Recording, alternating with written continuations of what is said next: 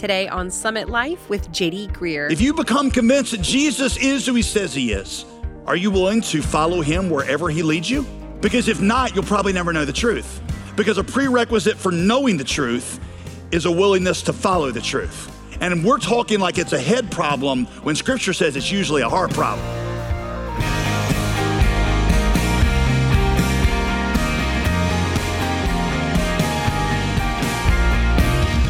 Welcome back to Summit Life. As always, I'm your host, Molly Vidovich. Have you ever wondered what happens to people who have never heard the name of Jesus? Well, today, Pastor JD turns again to Romans, where the Apostle Paul shows us that God has revealed truth about himself to us through creation and also in us by giving us a deep desire for meaning and eternity. Learn why those longings are no cruel joke. They are, as C.S. Lewis said, evidence that we were made for another world. So let's rejoin Pastor JD as he finishes up the message he titled, Houston, We Have a Problem. Doesn't the fact that we all have feelings of guilt point to the fact that you and I are stamped with the image of some divine lawgiver who has implanted into our hearts his sense of right and truth and love? And even if we stop believing in God, it, people, you can't shake this idea that you're going to be held accountable one day. You and I are going to report to a divine lawgiver who has stamped his image and his requirements on our hearts. What may be known about God is evident to us from creation, it's evident in us from our consciences, but, but we suppress the truth. We push that beach ball down. We know, but we didn't know because we didn't want to know. For although Paul says they knew God, they did not glorify him as God, nor did they show gratitude. We didn't want to embrace the truth about a glorious, all powerful, holy, ruling God. We didn't want that to be true. Why? Why? Because we wanted to make the rules. We wanted, we wanted to take God's glory for ourselves. We wanted to use our lives to direct attention toward us, not toward Him. We wanted to use the resources of our lives to serve our agenda, not His. So we became plagiarizers. Plagiarizers are people who take credit for what somebody else has done. We claim God's work for ourselves. We didn't want to acknowledge that all of our talents, our brains, brain power, every bit of energy we have, that it was all a gift from God. We don't even like to acknowledge how much we owe to the circumstances of our time and birth and what we've accomplished. I see that all the time here in the triangle. So somebody's like, "Oh, I'm a self-made man. I everything I've done, I've accomplished. I've pulled myself up by my bootstraps." I'm like, "Yeah. You think if you were born a poor kid in an Indian village somewhere in Southeast Asia, you think that um, that if you were born in, in, in a village in, in a remote part of India, you think that you would have accomplished everything that you're accomplishing now?" You don't realize how much you owe to the place you were born, the opportunities that were available to you, the way that your parents raised you, even the talents they gave you were something that came from choices you didn't even make for yourself. We plagiarize it and we, we assume that we were the ones who were responsible for all these things. To use a, a, a term from that great theologian, Brian Regan, we became gigantic me monsters. You know, me monsters, the guy at the party that somehow figures out how to turn every single conversation back toward himself. No matter what you've done, he's done something better. Oh, yeah, well, this is what I've done. I've done me, me. I'm tired of talking about me. Why don't you talk about me for a while now? Me, me, me. Now, you and I may have better social manners than the me monster, but in our heart, we all have something in common with the me monster. We want to be the center of our story. We want to make the rules. We're the point. Our comfort is the priority. We know best. Our way is better. Our will is supreme. And so, and so, our thinking became worthless and our senseless hearts were darkened. Claiming to be wise, we became fools. Humanity's suppression of truth, Paul explains, manifests itself in two forms. There was an irreligious form of suppression, and there was a religious form of it. Irreligious suppression was atheism or agnosticism. Listen, I'm not saying there are not people that are genuinely convinced that they're atheists. There are. What I'm saying is that according to Romans 1, Atheism is driven by a subconscious desire not to know. We know, but we don't know because we don't want to know. I'll give you one more illustration of this. Imagine a man whose wife dies. She's like has been his whole world. They have one, they have one child together, a, a son. Man's career is not going very well, so his whole life begins to be about this son. So he puts his son in the best possible school he can get him into. But after his son is there for a year or two, the teacher comes to the dad and says, Hey, we got really, really strong evidence that your son routinely cheats and he steals from the other kids. So, what does this dad do? Well, the dad goes back and he comes up with another theory that explains the evidence. And that theory goes more like, well, the teachers at this school just have it out for my son. They don't understand him and they don't like us.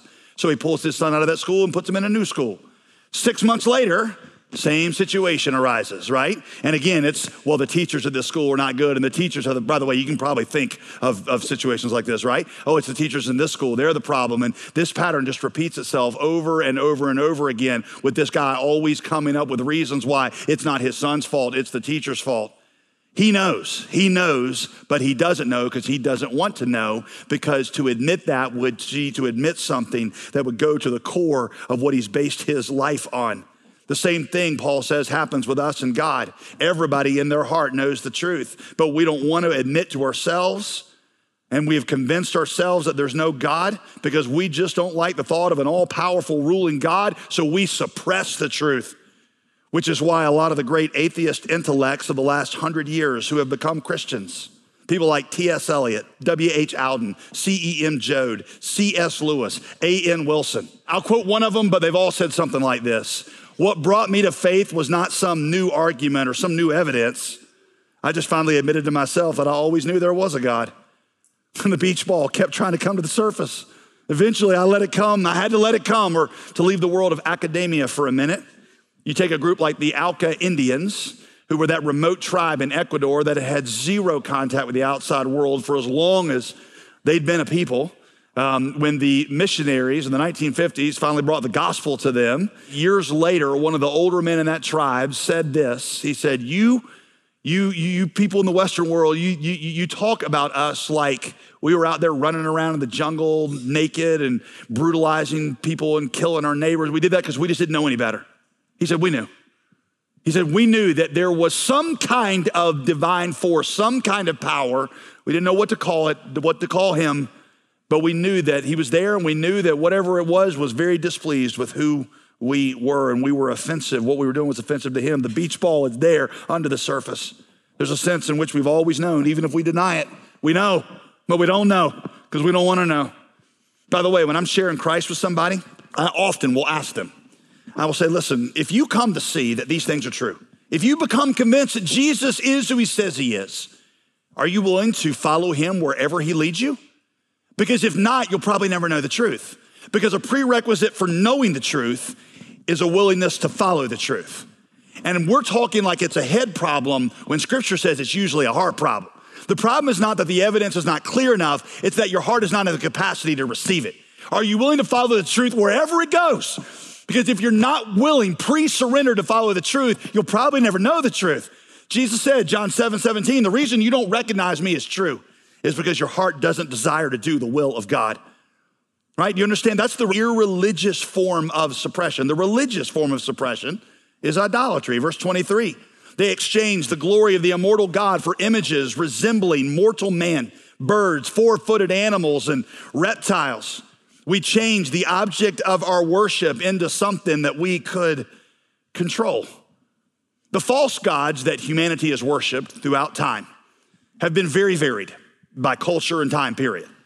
But they've all had one thing in common. Even the gods we worship today, we don't bow down and have gods like they used to have back then, but we have gods, I'll show you in a second, gods that we devote our lives to. All these gods from all peoples in all places at all times are very varied, but they have one thing in common. And that one thing is they exist to serve us. I've told you that when it comes to worship, we're like the pre Copernican astronomers who assume that the earth is at the center of the universe and everything else in the universe just revolves around us. That's how we approach God. We worship, but our main question when we approach worship was how do I get God into the right place so that He is orbiting my life correctly so that I can benefit from the blessings that He can bring. You even hear that in our prayers. We're at the center. God, this is what I need. God, this is what I want. This is how I want you to fix this. God, you need to smite her for what she said about me. And God, if you don't do it the way that I want you to do it, then I'll just be mad at you. And I'll pay you back by not believing in you. That'll teach you not to, not to put my needs first and foremost. Know, the most basic truth of creation is that God doesn't exist for you. You were created for God and for His glory. He's at the center. You and I wanted a God who would serve us, a God who would be our divine butler. So, what we did, what Paul's saying we did, is we reimagined God in that form where he would exist to serve us. By the way, that persistent, unstoppable habit of the human race to worship, that in itself is the result of the knowledge of God that he put inside of us. That's evidence of that beach ball. Anthropologists have told us that all peoples in all places at all times worship. All, it's not something unique to one, all of them do it. Mankind is incurably religious. Even if you're not religious here, you're like, well, I'm not religious. You can no more turn off your, your capacity for worship by not being religious than you could turn off your sex drive by choosing to remain single. That's just not how it works. Anthropologists say we are telic creatures. There's that word again. Telic means purpose. We are purposed people. We have to live for something. Uh, one of them says there's got to be something that captures, there will always be something that captures our imagination and our allegiance. Something which is the resting place of our deepest hopes. Something that we'll look to to calm our deepest fears. Whatever that thing is, whatever's most essential to you, you worship it. It might be money, it might be the approval of people, it might be your talents, it might be your family, but you worship it and you pursue it. It's the one thing you feel like you cannot live without the one thing that gives life meaning, the one thing that defines and validates everything we do. And if it's not God, you just find something else to latch onto, something else to replace Him with. You're listening to Summit Life with JD Greear. For more information and free resources, please visit jdgreear.com. And while you're there, I want to remind you about a valuable resource that's available to you. It's called the Ask Me Anything podcast with Pastor JD Greear. Each week, Pastor JD answers your toughest questions on topics ranging from theology and biblical interpretation to practical questions on the Christian life. And with new episodes dropping every Monday, this podcast is a great way to deepen your understanding of the Christian faith and get quick answers to real questions. You can access the Ask Me Anything podcast by visiting jdgreear.com slash podcasts or subscribe on your favorite podcast app. You don't want to miss a single episode. And don't forget, our entire teaching library is also available free of charge on our website, so visit today. Now let's get back to today's teaching with Pastor JD Greear here on Summit Life. One of my favorite um, explanations of this, I've shared this, but I think it's been a while, um, was from a Jewish atheist named Ernest Becker. He wrote a book called The Denial of Death. He himself is an atheist, and he said, Here's what I've known about myself and watching the society around me. When we quit believing in God, it seems like our culture replaced God with the romantic partner. So we began, he, he, he, noted, to talk about romance in ways that nobody else in history has talked about romance. Nobody. We began to talk about it in divine, apocalyptic terms. You go back 100, 200 years, people didn't talk about romance this way. But now he says we talk about them as if they are our saviors. We want to know from them that our existence hasn't been in vain, that we are justified. We want redemption, nothing less.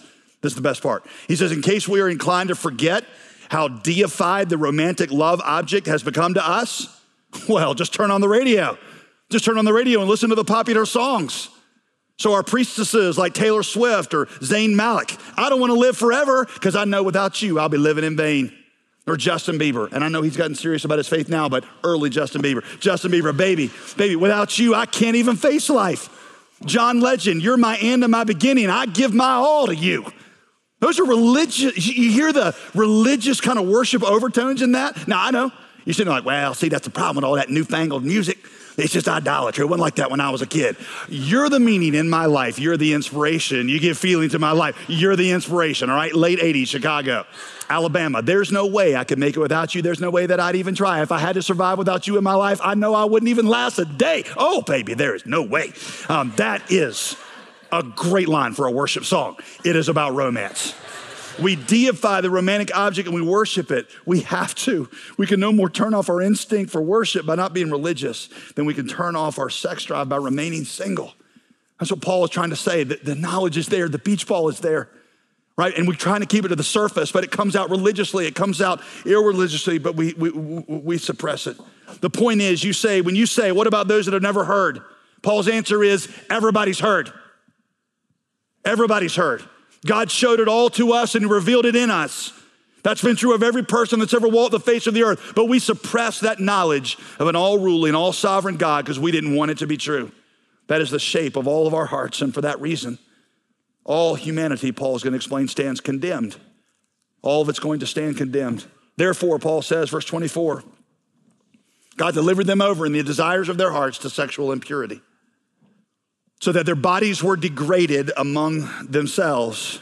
The first wave of God's judgment was just to give us what we wanted. That's what the phrase delivered us over meant.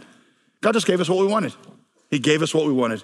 Say the earth decides it wants to rebel against the sun, S U N. It says, I am so sick and tired.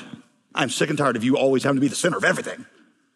Mm, I have to orbit around you every day of my life, and I just hate that. I'm going to be the center from now on. Now, the Earth is 30,000 times smaller than the sun. The Earth would never have the gravitational ability to keep anything in orbit. But the sun, S U N, if it wanted to punish the Earth, it could say, All right, have at it. It wouldn't have to send out a flash of nuclear energy and scorch the Earth. It could just be like, All right, whatever you want. And what would happen is that when the earth established itself at the center, all of creation would begin to unravel and the earth itself would begin to die. That's essentially what God did with us. He just let us have our way. He just let us have our way. Throughout the rest of the passage, when you read it in Greek, and I know most of you are reading it in Greek, there's a lot of tit for tat. You don't pick it up in English, right? Which is why you should read it in Greek. You don't pick it up. Here's what it, because it uses the same words in Greek. They exchanged the glory of God for images, verse 23, verse 26. So God exchanged them over to disgraceful passions. See, we did, he did. 21, they dishonored God, verse 24. So God let them dishonor themselves. Verse 28, they did not see fit to acknowledge God. So God gave them up to an unfit mind. That's a parallel structure in Greek. Remember, Paul said his purpose in this book was to reveal to you the righteousness of God. What he is revealing is that God's righteousness was simply to give us what we'd asked for. We can't look at God and say, This is unfair, because God's saying, Well, I just gave you what you asked for. You asked to be the center, you asked to call the shots, you asked to be in the middle. This is what happened.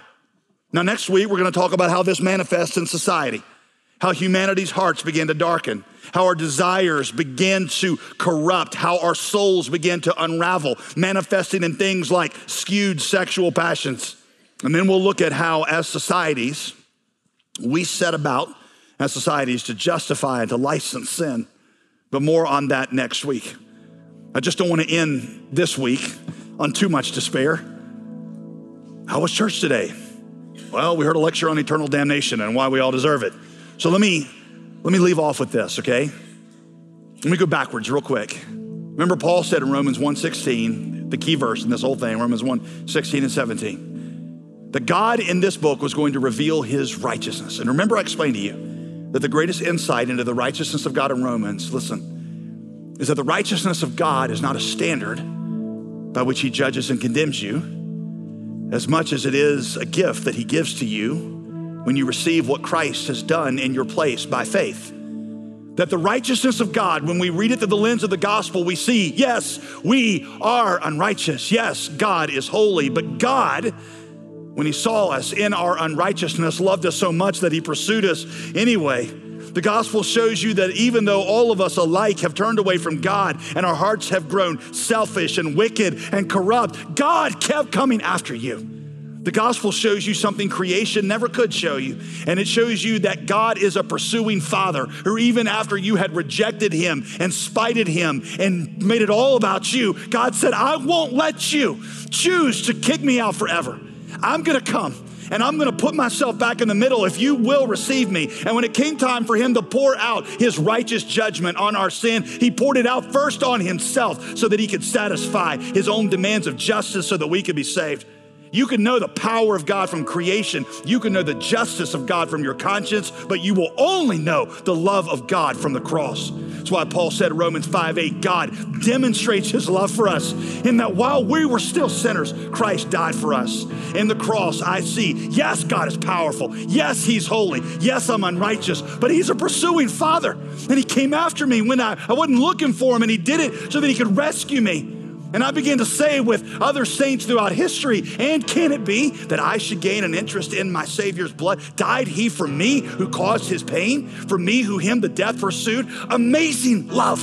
How can it be that thou, my God, would die for me? I remember hearing, I, I, may have told you this before, but I remember hearing one of the most famous theologians of the previous generation, Charles Ryrie, shortly before he passed away. I was in a class that he taught.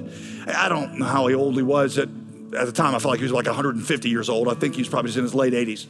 But I mean, the man literally knew every. He had, a, he had some of you, your parents had a study Bible called the Ryrie Study Bible. His name was on the Bible. Charles Ryrie, he was going through and he was teaching us through the Gospel of Matthew. He knew everything about everything. He got to that part in Matthew where Jesus is on his way to the cross. And remember, it was a couple rows back. I remember, as he's going through this, all of a sudden he just stops. And for like 30 seconds, he's just silent. And I was like, what's, what's happening? What's wrong? And, and I kind of squint my eyes and look up at him, and I see this late 80s man. I see this big tears welling up in his eyes and just rolling down his face. And he just stands there silent for a minute, two minutes, and he just eventually he just choked out. He said, God dying for man. Who can understand it? And just sat there for another minute or two, and then he got his composure and we went on. And what I saw in that moment was that there was a time when the greatest theologian comes to where the theology stops and the philosophy stops, and suddenly you just begin to worship. And you begin to say, Amazing love, how can it be that thou, my God, would die for me? This gospel is so deep and beautiful and complex that it baffles even the wisest theologians, yet it is so simple that even a child can understand and receive it. Because this gospel tells you that when you, the unrighteous, had spit in God's face and turned your back on him, he would not let you go. And he demonstrated his love for you and that he came after you all the way to the cross. Here's the question of the book of Romans Have you received God, the Heavenly Father, this way? Have you received his offer of salvation? Have you accepted Jesus as your Savior? He wants to save you, He came to save you. But you've got to choose to be redeemed by Him. And then what it shows you, watch this. After you do that, it starts to show you the pathway out of sin. If it was false, corrupted worship, Paul says it led us into sin. If it was not glorifying God and putting ourselves in the center that led us into sin, then it is beginning to glorify God and taking ourselves out of the center that will release us from sin. If you worship your way into sin, you got to worship your way out. And that's what the rest of the book of Romans is about. It's not about filling your head with theology, it's about filling your heart and your eyes with wonder so that you say, What a mighty God. Have you received Jesus as your Savior?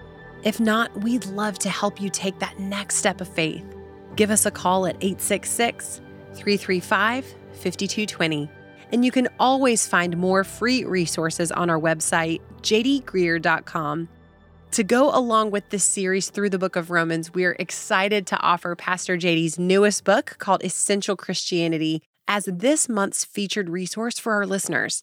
So, JD, tell us how will someone reading your new book, Essential Christianity, feel when they finish it? Well, hopefully, they will be more in love with Jesus and feel more equipped to be able to explain sure. the essentials of Christianity, whether it's to their kids, to a friend, to a new believer, or to somebody that they know is at least interested in in what Christianity teaches. Yes. The book of Romans is the most important book ever written on the gospel. What I wanted to do in Essential Christianity is, is go through the 10 most important words, concepts. That's why the subtitle of this book is The Heart of the Gospel in 10 Simple Words.